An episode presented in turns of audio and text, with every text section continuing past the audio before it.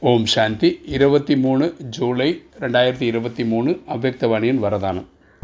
ஒவ்வொரு நொடியும் தன்னை நிறைந்திருப்பதாக அனுபவம் செய்து சதா பாதுகாப்பாக இருக்கக்கூடிய நினைவு மற்றும் சக்தி சுரூபமானவர் ஆகுக. ஒவ்வொரு நொடியும் தன்னை நிறைந்திருப்பதாக அனுபவம் செய்து சதா பாதுகாப்பாக இருக்கக்கூடிய நினைவு மற்றும் சக்தி சுரூபமானவர் ஆகுக. விளக்கம் பார்க்கலாம். பாப்தாதா மூலம் சங்கமிகத்தில் என்னவெல்லாம் பொக்கிஷங்கள் கிடைத்திருக்கின்றனவோ அவற்றால் தன்னை சதா நிறைத்து கொள்ளுங்கள். இந்த நேரத்தில் பரமாத்மா கிட்ட இருந்து க- சங்கமிகத்தில் நமக்கு என்னென்னலாம் பொக்கிஷன் தெய்வீக குணங்கள் தெய்வீக கல்கள் அசக்திகள்லாம் கிடைச்சிருக்கு இல்லையா? இதை வச்சு நம்மளை நிறைத்து கொள்ள வேண்டும். எந்த அளவு நிறைந்த நிலை இருக்குமோ அந்த அளவு அலைக்கழிச்சல் இருக்காது. எந்த அளவுக்கு நம்ம ஃபுல்லாக இருக்கோமோ நமக்கு வந்து இந்த மாயின் தொந்தரவு இருக்காது.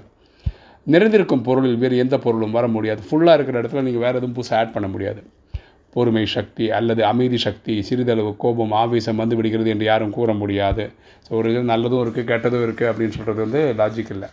எப்போது கவனக்குறைவு உள்ளதோ அப்போது இரட்டை போட்டு போடவில்லையோ அப்பொழுது ஏதாவது எதிரி கட்டாயம் வந்து விடுகிறது. எப்போ இந்த ப்ராப்ளம் வருதுன்னா நமக்கு கவனக்குறைவு இருக்கும்போது இந்த இரட்டை பூட்டு போடாத போது இரட்டை பூட்டுனா என்னென்ன? நினைவு மற்றும் சேவை. நினைவு மற்றும் சேவை என்ற இரண்டு பூட்டு போடுங்கள்.